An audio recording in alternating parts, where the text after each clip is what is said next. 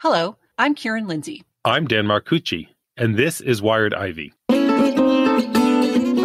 We have a combined 18 years of experience in the virtual classroom. Dan lives in Pennsylvania. I live in Missouri, and we work for a university in Virginia. We know from personal experience that online faculty and staff benefit from having access to their peers. You may have been teaching online for a long time now, or relatively new to it. You may have been thinking about a move to online, or suddenly find yourself doing it. Regardless, you are all welcome in this virtual salon. Our goal is to create a collegial community for real academics working in virtual classrooms, a safe, supportive space where we can learn from one another and share what we figured out. As the world reopens, in fits and starts, higher ed is attempting to speed away from the pandemic as quickly as possible. But the end of the academic year is now on the horizon, and for academics, that means it's time for an assessment, a glance in the rearview mirror, a review of the virtual content and activities created to address a specific limited term situation and consider whether some of those tools might be more durable than intended. Such is the experience of today's guests. Faced with university travel bans and course rosters full of students who are counting on study abroad programming and credit hours, Karen Edwards and Sandy Strick of the University of South Carolina and Tori Ellenberger of Australia's Deakin University shifted gears from globe trotting to web surfing with barely a tap on the clutch pedal. In the process, they discovered a fleet of readily available digital resources that address their immediate needs, allowing students to meet the same personal, cultural, academic, and professional learning outcomes established for in-person educational travel. But wait, there's more. The resulting instructional strategies will be used to augment upcoming Board of Physical Airplane excursions. A new intentionally virtual study abroad course has been approved at University of South Carolina to be offered each summer going forward. And Wired Ivy's own Dan Marcucci has revised his approach to leading global study after hearing Tori, Sandy, and Karen describe their experiences and insights. Trust me, you'll want to take notes. Karen Edwards is at the University of South Carolina, where she is a senior instructor in the Department of Retailing, as well as interim associate dean of academic programs in the College of Hospitality, Retail, and Sport Management. She teaches digital commerce, asset protection, and law related issues affecting retailers in both online and face to face formats. She has received numerous teaching awards, including the Brian J. and Linda L. Mahalik Global Scholar Award for her work with study abroad programs. Recently, Karen co-developed the university's first ever virtual study abroad course. Karen, welcome to Wired Ivy. Thank you. It's great to be here. Sandy Strick is also at the University of South Carolina, where she is an associate professor and director of the Wine and Beverage Institute at the School of Hotel, Restaurant, and Tourism Management. She has also received numerous recognitions for her teaching. Her course subjects include wine and spirits, meeting management, and teaching pedagogy. For years, she has led students to Tuscany. With Karen, she co-developed the university's first ever study abroad course. Sandy, welcome to Wired Ivy. I'm glad to have you here today. Thank you, Dan. It's great to be here. And Tori Ellenberger serves as Director North America at Deakin University in Melbourne, Australia. Tori is responsible for developing university partnerships and regional strategy, student and staff exchange, and alumni engagement. She has extensive experience working in international higher education, having previously worked at universities in Ireland, the US, and Australia. Tori, it's great to have you on Wired Ivy today. Welcome. Thanks, Dan. Great to be here. I know it sounds as though you're far away, but you're actually based in North America. Is that correct? That's right. I'm based in North Carolina, not too far from my colleagues, Sandy and Karen. So, this episode really is an outgrowth of a short article the three of you published in the Teaching Online Pedagogical Repository, which the University of Central Florida maintains. I reached out to you because it's very timely for my work. Specifically, your article was about working with virtual study abroad, and that really captured my imagination. We're always looking on Wired Ivy for innovative teaching approaches, and this really struck me as something I wanted to know more about. But before we get into that, let's try to understand what some of the partners are that we have here. The University of South Carolina and Deakin University are obviously working together. What's the relationship and how is it that you all were working together even to write this article?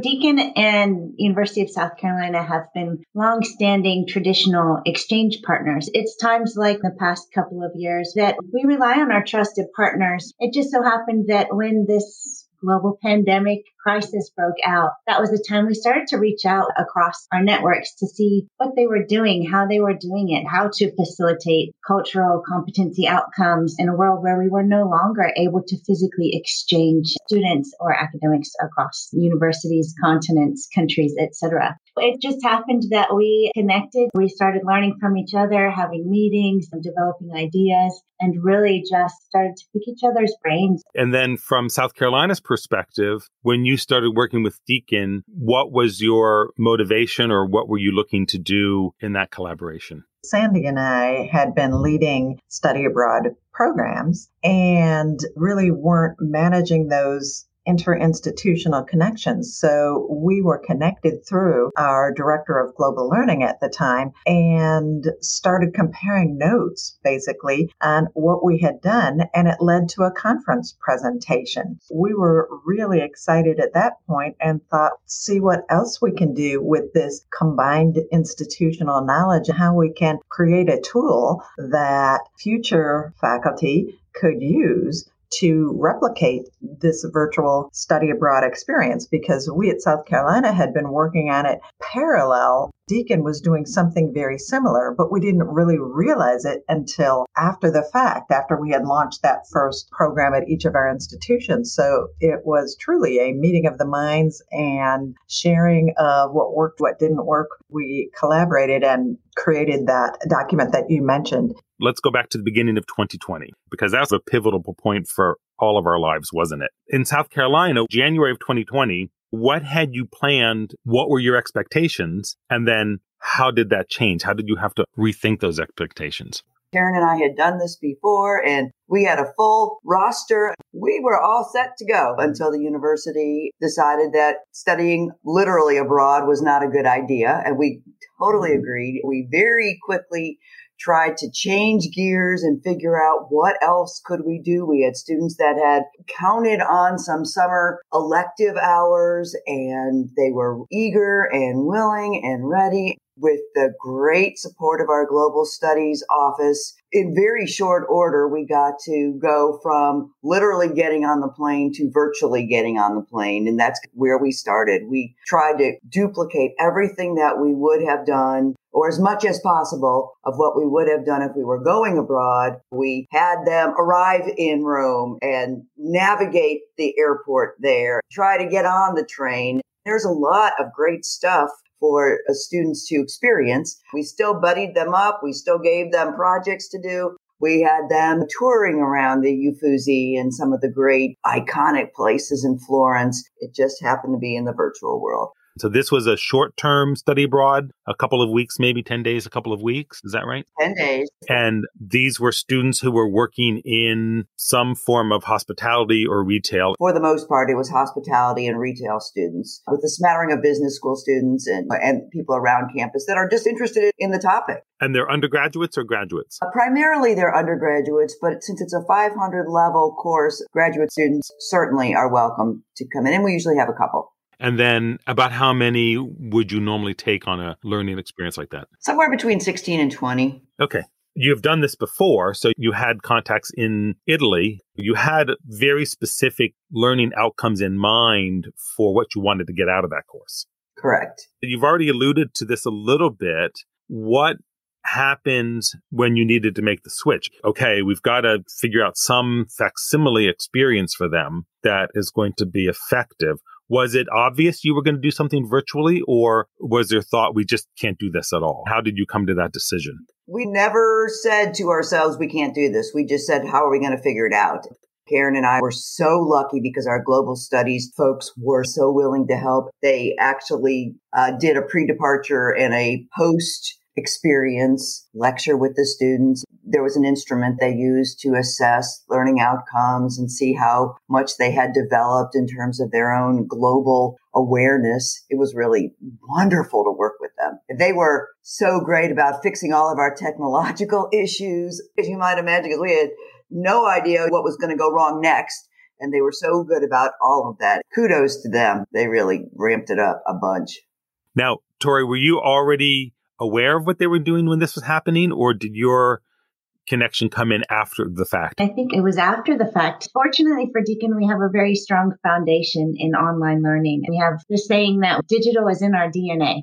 Deakin started out as a correspondence teaching university and has always been at the fore of making sure students who are not able to be physically present in the classroom are able to have an equivalent experience virtually. So, as you said, Dan, we were set up in some ways to easily transition to online programming. But the thing that really mattered for us was being able to call in our partners to facilitate that. We were ready. That's great. But we also needed partners who were able to quickly adapt and pick up using different technology. Okay, what did you do? What experiences did you create in your virtual study abroad programming that your students found to be engaging and to be able to connect with. One of the things we take pride in at Deakin is the student experience. At that time, we had already done some virtual programming study abroad, synchronous classrooms with partners around the world, but we were also looking to refine and refocus. So the very first thing we did when we knew we had to adapt our programming to fit this unique situation was to survey our students. We went out to all the students who were stuck in that limbo and said, okay, what is it that you want out of these virtual experiences that we can curate for you, given the fact that we're grounded? That's really where we've leveraged off of each other's strengths in terms of what we were doing at both institutions and how we could learn from our students, our faculty colleagues, and our central support teams around the world to make these experiences really meaningful for both the students and the academics running these programs. Yeah, this is really interesting to me. My program is online, as you all know, but the one thing that isn't is a global field study. I lead three of those. So the things that you guys are talking about are things that I've been wrestling with for a couple of years now.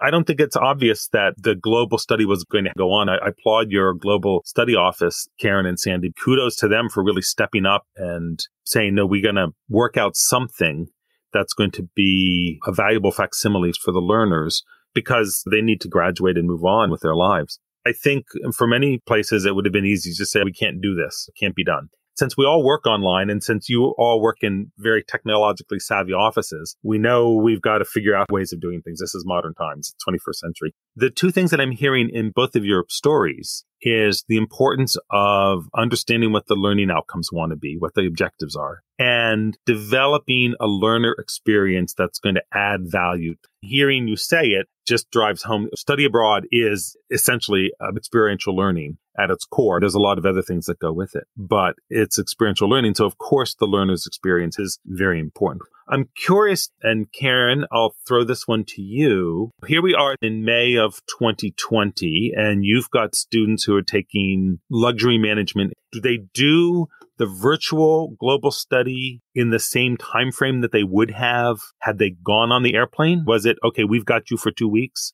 This is a question about was it synchronous or asynchronous? So, how did you work to schedule the itinerary of the virtual trip? What we did is exactly what you said, starting with the learning outcomes. We kept the learning outcomes the same for both programs. And those include personal, cultural, academic, and professional learning outcomes. Based on that, we designed the course to replicate the same experiences as closely as we could. The physical in country course was canceled. Based on our work with global studies, we were able to then re-offer the virtual version of the course. The May master would have been May you know, 15th through 27th or something like that. Both Sandy and I had quite extensive online teaching experience, but it still took a few weeks to build it. That was offered in June, and we counted that a win. It was a remarkably quick turnaround, and we were really pleased with it. In retrospect, we thought, oh, next time we're going to add this, and next time we're going to add that. So we ended up doing both asynchronous and synchronous elements of the program because so much of the in country experience is talking with people who are professionals in the field of luxury management, we really wanted to make that happen. So calling on some of our partners over on the other side of the pond was really an important element of the program. We found many virtual 360 tours or even just guided video tours of the locations we normally take the students to. So we used those for some of the asynchronous work. We also recorded mini lectures of us talking about whatever we would talk during our morning setup or our evening debrief in country. But then we also had, I believe it was five that first time, five live sessions. Sandy mentioned the pre departure, which was getting ready for the cultural immersion experience. We had three live guest speaker sessions that lasted about an hour where we actually had professionals in the field in Italy live streaming to us at X appointed time. The students did their prep work. They interacted, asked questions, and we got as close as we could to an in country kind of experience. Those were outstanding. And our final was the debriefing and the repatriation part our study abroad office helped us with. I'll let Sandy fill us in on the really cool guest speakers we had. Yes, there's so many great details there to unpack. Let's go ahead and start with the guest speakers. Yeah, so this is this is really interesting. They were so wonderfully ready to help us. One of them was at the Castello Banfi, which is a winery in Tuscany. The gal who's the manager of hospitality, who usually gives us the tour and takes us through the wine tasting, was standing outside of this castle in Tuscany. Breeze is blowing, her hair is blowing, and she's giving us the, the whole rundown of, of the history of this Castello. We're looking at the vineyards behind her, and then she's walking us into the tasting room, and we can see how all that fits together. She's talking about how wine fits into luxury, the typical customers that come through, and really did a great job of short of eating in their taverna, which we would have done if we were there, she really gave us a great flavor for what it would have been like had we gone there. I think a lot of the students have it on their to-do list. One day when they get to Italy, they're going to go do that. So that was the Banfi one. We had one of our graduates who was working in Milan for a company that made luxury eyeglasses she was talking to the students and there was such a wonderful interview with her because she could relate to the students from the standpoint of how is culture different in Italy than it is back home. I think she was from Cincinnati and she said, you're coming to live in Italy. I love the job, but here are some of the great cultural differences that I see. For instance, everybody has coffee together in the morning. You all take a break and you go have coffee and then you all have lunch together. And she said, in the States, we're used to working through lunch. Maybe we have a cup of coffee at our desk, but then we leave at five or six. She said, they don't do that in Italy. They stay till seven or eight because everybody's taking so many breaks during the day, which then explains why people are eating dinner so late at night. As mm-hmm. a family, if you're in Italy, you can find little kids in restaurants at 10 or 11 at night. Karen and I are looking at each other going, what are these little kids doing up at this hour? But it explains. what am I doing up at that hour? Yeah, really. but it explains so much because they've taken a break during the day. They still work the critical number of eight or 10 hours a day, it just looks a lot different than it does in the US. As a tourist or somebody studying the culture, you're, you're always questioning, why are they doing it this way? The kids took the same break at lunchtime. They just went home and took a nap. It works quite well. But anyway, from her perspective, the, the whole cultural immersion thing for her was very eye opening for a lot of us. And then the third speaker we had, she actually did a cooking demonstration along with recipe for the students, talked about food differences in the different regions within Italy. And she made a bread salad, which led to the conversation about how frugal Italians are and how even when bread was getting on the stale side, they would find one more thing to do with it. And that might be to moisten the bread and soften it up and make a bread salad with tomatoes and basil and cucumbers and all of the, the things that were in season at the moment. She talked about the differences in culture when it comes to food expectations. She talked about the differences in culture between the North and the South in Italy. She is American with an Italian background. She takes tours to Italy to teach Italian cooking. So she had the American and the Italian perspectives as well, which gave the students some great insights. It was so fun. That sounds like a lot of fun.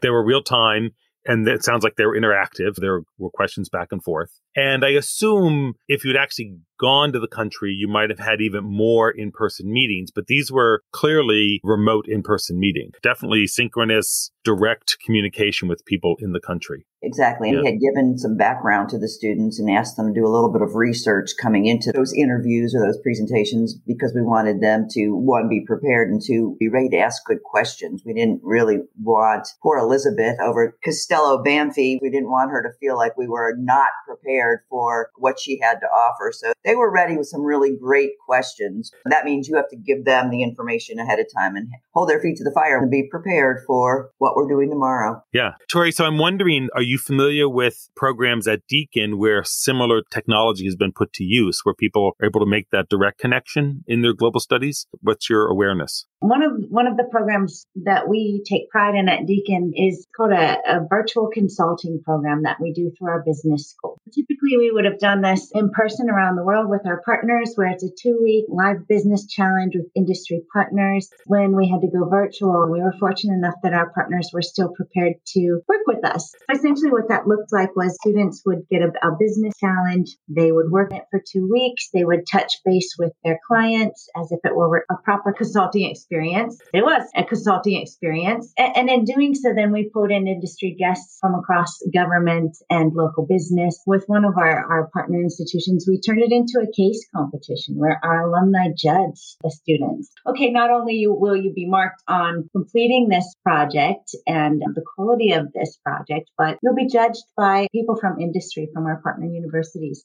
In that program, we really did rely on colleagues and partners to be available and ready. And fortunately, we were able to provide that programming for around 300 of our students during the, pandemic in the first year. You learn a lot from that. And we look to partners like Karen and Sandy. What other element can we add? How can we improve upon what we've done to make this even better? To then add another element. Okay, perhaps we could enhance that cultural competency aspect of our programming. How do we do that? Is that that through connecting with partners in a virtual space to be able to learn about Italian dining at 10 p.m. So, so things like that really help to enhance our programming. And, and part of our, our marks for our students, you will be expected to be working at odd hours. So you have two weeks to complete a consulting project with a partner internationally and students from other universities you don't know that really throws people into real life. How are you going to manage this? Things that you don't necessarily think of, like how will I be able to think on my feet at 11 p.m. in front of an industry judge? So these are the things that make the element of virtual programming even more exciting and dynamic. What I'm hearing is that with imagination and using technology, you're both really opening kind of virtual doors because these are opportunities for direct real time engagement with experts and professionals in the field. And the great thing is technologically, it's pretty easy to set up.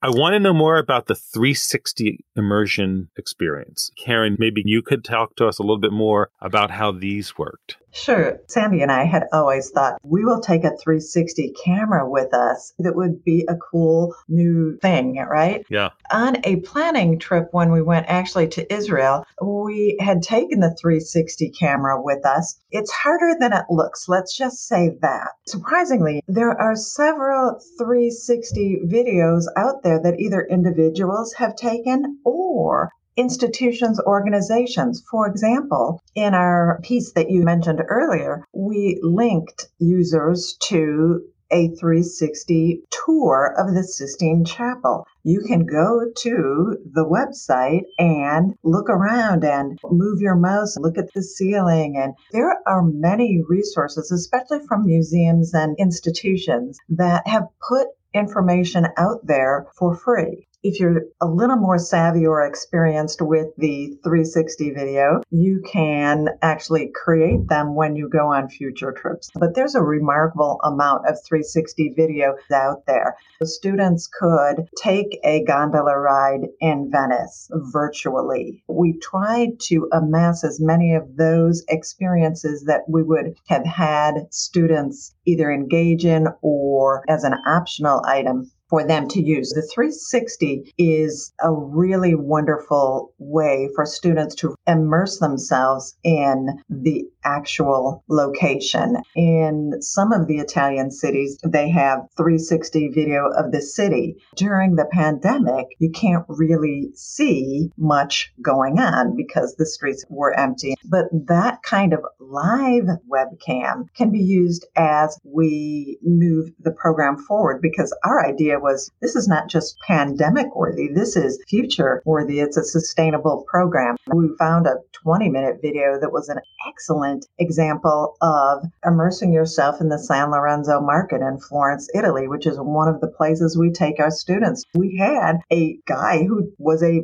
food tour guide who pointed out the highlights. It wasn't 360, but he had done a really good job of getting some very nice panoramic views. I knew 360 videos existed. I hadn't really paid any attention to them until we got a chance to talk getting ready for this episode. So I played with them a little bit since then and they're a lot of fun. Just in case our viewers have never done it is mm-hmm. it's exactly Karen said. It's a video. So you're moving through a space but you also then have the control of it's 360 around and then 180 overhead. So you can look up at the sky or the Sistine Chapel or if you're dog sledding through Finland, you can look behind you and see where you've just come from, for example. It's quite amazing. The activity that you had for the learners, how did you structure that? Was that, okay, here's a video, look at this and have fun? Or were they doing that in teams? Were they looking at it together? Did they have to report something from that into the learning environment, into, I don't know what your LMS mm-hmm. is? What was the activity set up to do? We set it up as a schedule with an itinerary that mirrored what we do in person. So every morning they had to check with their virtual buddy either via email, text, Zoom, whatever tool they wanted, but they checked with their buddy. And as much as practical, because some students were working, we encouraged them to do the tours together, whether it's a video, whether it's navigating the 360 of the Florence or the Rome airport. They were required each day to engage in specific learning activities. At the end of each day, just as our live and in person students do, they were to complete their reflective journal. We used the blog tool in our LMS system, which is Blackboard. And at the close of each day, the students were required to reflect on their learning experience, think back to the learning objectives, put the pieces together in an integrative experience.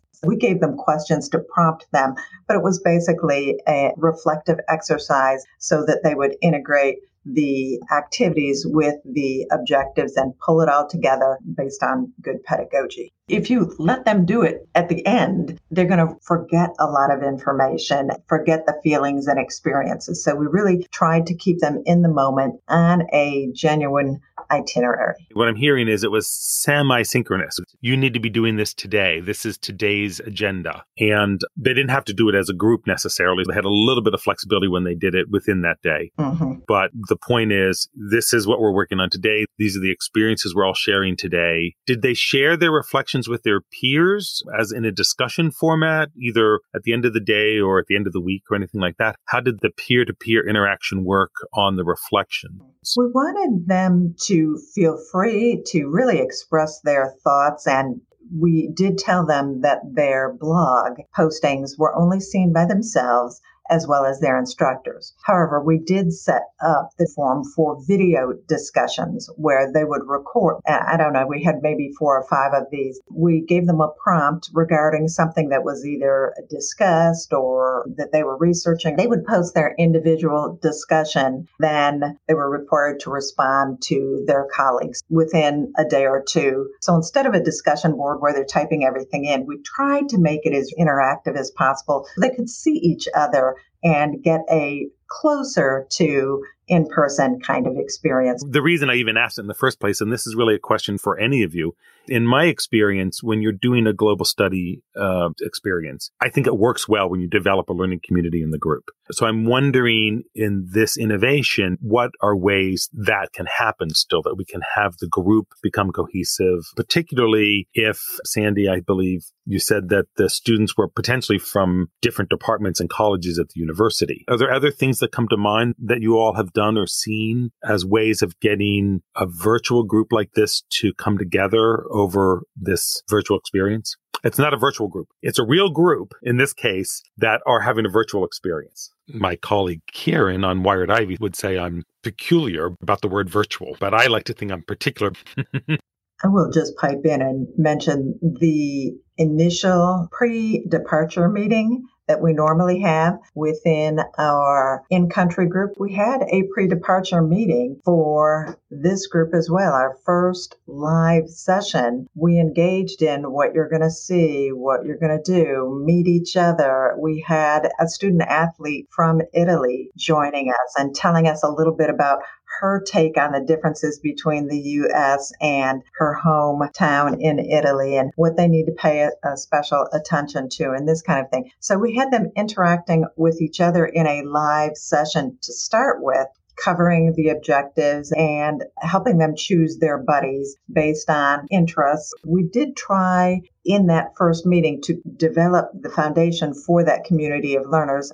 Are there other things, Sandy or Tori, that you've seen as a way of trying to create this learning community among the group? Yeah, I'll jump in there. Some of our programming was a little similar to the style that Karen and Sandy are talking about, where you would set them up in virtual teams. And then it was a requirement to participate in that discussion. They had that formal structured environment to start off that connecting. Well, what students would later tell us, oh, we started our own channel on WhatsApp. They just took it mm. on their own to create informal networks, which we see on the ground as well when we run these programs. We have great partners in Japan who we said, can you send us a box of Japanese treats that we can then mail out to each of the students oh, and we can delight in that experience together as sort of a mandatory part of the class, which is an, it's an aspect and an element of the programming that you take for granted when you are in another host country, but we're fortunate enough to recreate. So that's one of the things we did. So yes, you require some interaction that's structured and supported, and then you provide the opportunity for them to make it work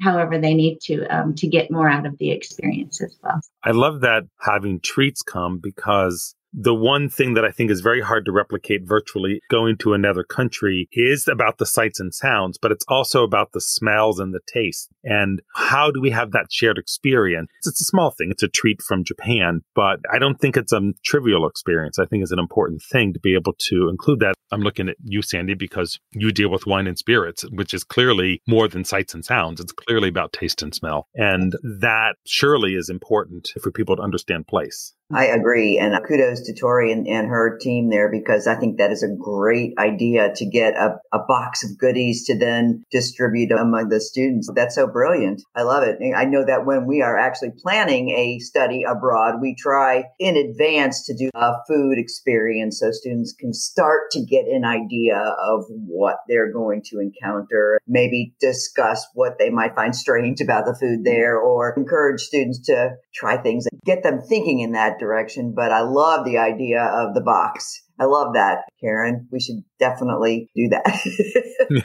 I'm, I'm, taking notes too. Yes, exactly. Yeah. Which is um, why we're doing the podcast. Are there other elements of asynchronous learning that you've built into the programs, both at South Carolina and at Deakin, that I'm not even thinking to ask. We've covered lectures and we've covered um, 360s, but what other things are people doing? Students also engaged in a research project with their buddy and recorded a presentation in addition to submitting a paper on the luxury topic of their choice and uploaded it for their colleagues to view. That was an important element as well. Thinking of activities and your Tuscany trip, I'm reminded that I just saw about a week or two ago in my online Italian film festival a documentary about the recycling of fibers, which is a big industry in Prato. For 150 years, they've been recycling wool fibers. It's the perfect kind of thing to watch this documentary about this town in Tuscany. And I could see how you could build that into curriculum, into a lesson plan. Yeah, that's really cool. Tori, I'll turn to you real quick and then we're going to go forward. Is there any other asynchronous work you've seen done that you think would be a valuable addition one of the things I've seen done are in advance, similar to, you know, before they embark upon their, their projects or their host country, whether that's virtually or in person, is I'm just doing that background research on host company you'll be servicing in your consulting project. What are the general expectations in terms of business culture in the country where you will be? So just that sort of preliminary research to get a basic understanding before you enter into this experience. And then one of the things we have our students do is keep a journal of their experiences. What are they thinking before they go? And then during and after, what have you learned in terms of yourself and your orientation to time and place and structure? They can do asynchronously, but it still encourages them to reflect on their learning experience. I think it's nice. It provides them the time and space to genuinely reflect before and after I think it's so important, the point that you make. If we can build the context in the student for what they're going to be experiencing, they're going to learn a lot more from it. Let's think about going forward. Fortunately, the world's opening up a little bit more. And clearly, the point of travel study is travel. So we're going to go out there. I don't know, Karen or Sandy, one of you mentioned that you guys are scheduled to go to Italy in May then. That's coming up. And I'm scheduled to head off to Finland. Fingers crossed, these things are happening. So that's great. But it feels like this experience has actually given us lessons that there's really ongoing value from these innovations. I'm really interested to get your take on that. Where do you see this idea of virtual study abroad? Going forward? What do you think is going to happen with it? How are we going to continue to innovate? I, it's an open question. We really found that that's a, a different audience. The students that do the virtual experience for whatever reason, they can't afford it. They're afraid of travel. They're working. They've got, you know, so many other things in life that sometimes this is the experience that they can fit in. So we found that sometimes the student that actually gets on the plane with us is not the same student that attends virtually. That's an interesting aha moment for us when we figured that one out. But also sometimes the virtual experience prepares them to do a boots on the ground, get on the plane kind of an experience that they realize this is something that they didn't quite consider before. It prepares them and maybe their parents, maybe their families, maybe whatever else was holding them back. Maybe they also realize that this is something that's a wonderful experience, such a great learning tool. So yeah, we found that one leads to the other, but also that there's different audiences. That makes sense. That really parallels what we see in online education overall. There are some audiences, particularly, you know, adult learners or sometimes called non-traditional learners that they're, you know, they've got very busy lives. They've got jobs. They're in some faraway place and they don't have the opportunity of going to campus, even if they wanted to. It really makes the pie way bigger instead of saying it's going to be half virtual and half not, it's all of a sudden the pie's 10 times as big as it was because mm-hmm. we can have the physical travel still going on in places, but there's going to be so much more opportunity to build out virtual field trips. Now, they're not without work and cost, but they're something that could be developed at a bigger scale, it seems to me. I haven't run the numbers on that, but that's just my reaction other thoughts on where virtual study abroad is going to end up? Tori, how about you take a shot at that?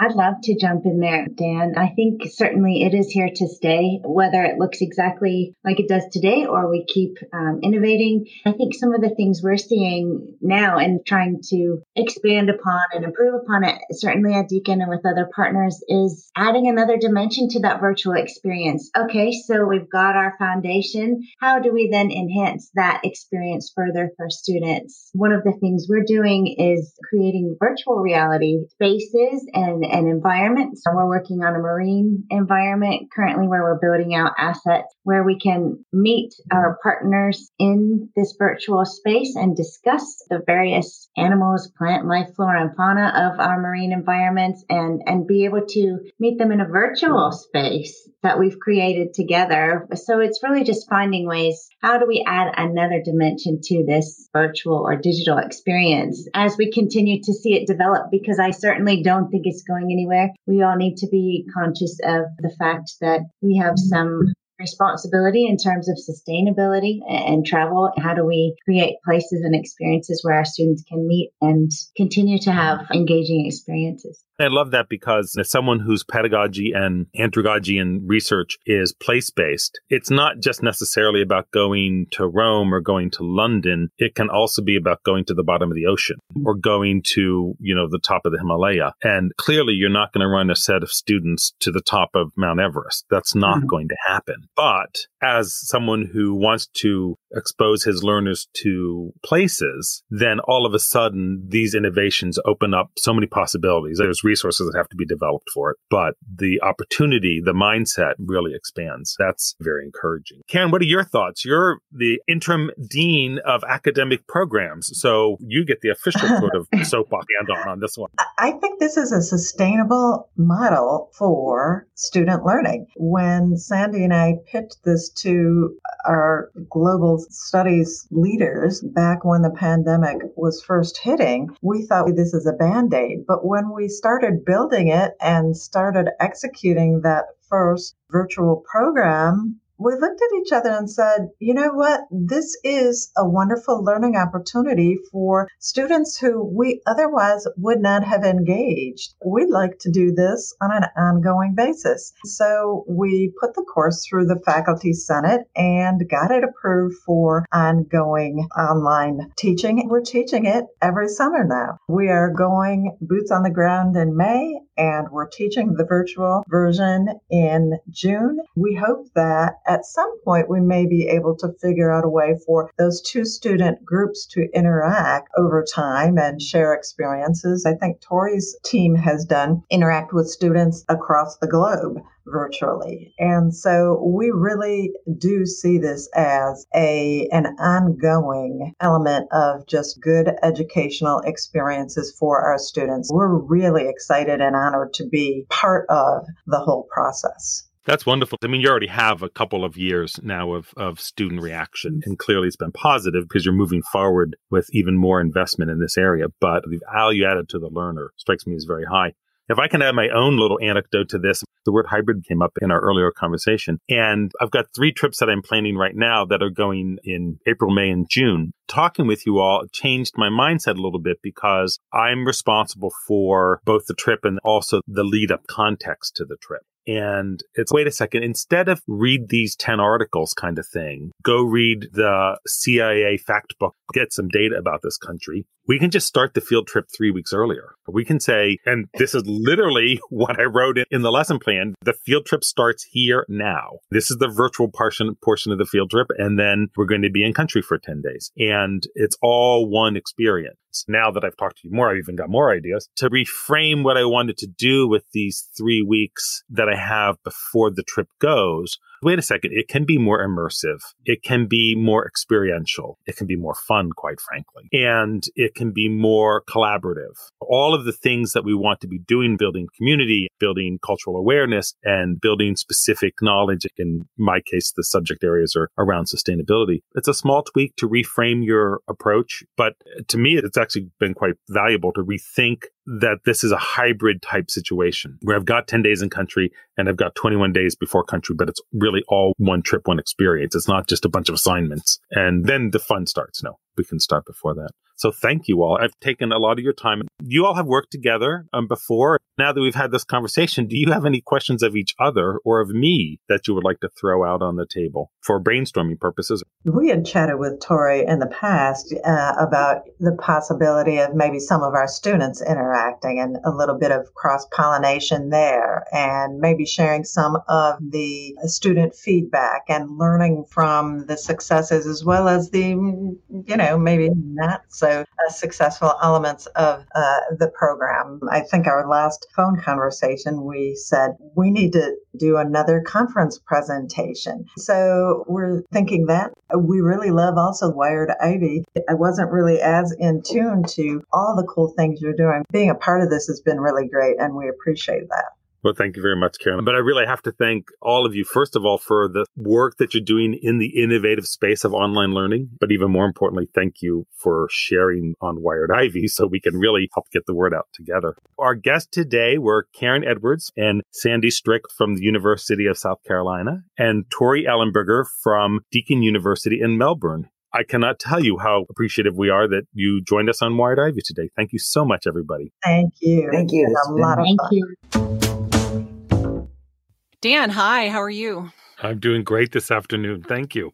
I had a chance to listen to your interview with Karen and Sandy from University of South Carolina and Tori from Deakin University in Melbourne. And wow, I mean, I was just as you know, we struggled with this same problem of having study abroad trips prepared and ready to go, not being able to go. And I have to admit, I'm a bit embarrassed to say that as somebody who's running an online program, who's been an online student, who's been doing all this, it never occurred to me that we could have tried to stand up a virtual facsimile of that experience for our students. I was a bit chagrined the same way. I mean, considering I was literally in Argentina planning a global study trip when the world started shutting down, Mhm. it didn't didn't occur to me well let's just run the trip in the same time frame Yeah. you know and use our technology and our skills and and do it virtually but live and learn I'm going to chalk it up to there was a lot of other things going on. And maybe I just didn't have the mental bandwidth at the time. But I'm so glad that our guests have opened my eyes to this. I think Tori was the one who mentioned that even though these virtual programs were brought on as a kind of band aid to address an immediate need and solve a problem, her take on it is that they're here to stay because what they've learned is many of the things that they implemented are really useful for feeding the traditional models of education and creating better outcomes. And I know you got really excited about the ways virtual can start to build that learner community that you are really aiming for. I think at one point you said the trip doesn't start when you get on the plane. From now on, your trips are going to start in the 21 days before departure. How are you going to implement that? Have, I, I'm sure your your brain has just been spinning with things that you could do. It has been, and partly because of the timeliness of of talking with Karen and Sandy and Tori. I think both Sandy and Karen also said something comparable. This is definitely here to stay, um, even though clearly it was a response to things that happened two years ago. It was sort of fun to think about what I need to do. There's a key word here, which is experience. I mean, global field study is an experiential form of learning. That's what you're trying to create. Unequivocally, that's what it is. Mhm. So here we have a question of, well, wait a second. The whole package is not just the 10 days that are there. You know, anytime I lead one of these trips, I've got a chunk of time to work with the learners beforehand and get them up to speed with the itinerary and where we're going and whom we're meeting and things like that. Instead of making that perfunctory, and I'm, I hope it wasn't actually perfunctory, so maybe I'm, I'm downplaying a little bit, Mhm. but instead of having that be pack in the suitcase, let's instead have it be, no, no, this is already part of the trip, you know? Mhm. As I was thinking about it, of course, we know that some of our students are very experienced with international travel, Yes. and some of them have never been on a plane. Our trips are not the standard, everybody gets on the plane together because our students are starting out from their individual locations. They're not all on campus. And that part is sometimes a little bit intimidating. hmm You get past all that anxiety, uncertainty, the newness, and now you've cleared the decks for them to focus on the topic of the learning objectives. Right. Yes. I'm going to be very curious after these, um, with these next two trips that are that are imminent for me, whether the learners have a much smoother movement into the itinerary because I've made assignments and I've said, okay, post 360s. If you don't can't find a 360, find a good high def video of this place, this place, or this place, and it's a group, so it's a collective effort. Some of them will post about the airport, and some of them will post about downtown Mhm. and some of them will post flyovers. There's some some nice drone footages, and it's like, okay, that's where you're staying. That's where the train station is. You know, I can I can point these things out on the flyover. So I'm going to be curious to see if just that much familiarity makes the transition into the actual itinerary of the trip a bit smoother and more comfortable. I think. Yeah. I am always excited about any approach to teaching that blurs the line between virtual and non virtual. Mm-hmm. Totally. Yeah. We're going to need another word. You know, we're already struggling with blended, hybrid, HyFlex. Well, what is it like? We need a new word for what gradient learning. I don't know. Oh, that's kind of nice. that's yeah, not, that's you know, that, nice. that covers some of our bases. Yeah. No, I, Yeah. it's great when we're using this technology, whether we're meeting people face to face in a classroom or we're working with people across the globe. There's a lot of technology that not only is it not in the way, but rather it's a tool. You know, we're not teaching because of the technology. We're using the technology to enable us to get to the learning outcomes that we want to have. And, you know, that's fun. That's just innovative and fun. For our program that you and I work in, this being the one thing that happens synchronously in person, I think it's very natural for us. Let's have a ramp, you know, let's have a gradient that goes from the space that we're used to working in to this space in downtown Helsinki or one of many of the other cities that we go to. And it's not a hard and fast division between these modes of learning. It should all be seamless. Shifting smoothly between these different realms. I love it. I can't wait to see how this is going to impact what we do in these spaces because I think there's just great potential here. Well, I think I'll have to do a summer short for Wired Ivy just to report back. So we'll we'll get that in there sometime in the summer. Yes. Now we want to hear what you have to say. Send us your questions, comments, and suggestions. You can record a voice message, send an email, or leave a comment on our website, wiredivy.org. And help Wired Ivy grow by sharing, subscribing, rating, and reviewing us on your favorite podcast app. Wired Ivy is wholly owned by Kieran Lindsay and Dan Marcucci, and we are solely responsible for its content. Views expressed in this podcast and affiliated media are those of Kieran, Dan, and our guests, and do not represent Virginia Tech or any other institution. Our audio engineer is Starpath Images, and a license for our theme music, Breakfast with You, was purchased from Smart Sound. Until next time, this is Dan Marcucci. And I'm Kieran Lindsay. Let's, stay, connected. connected.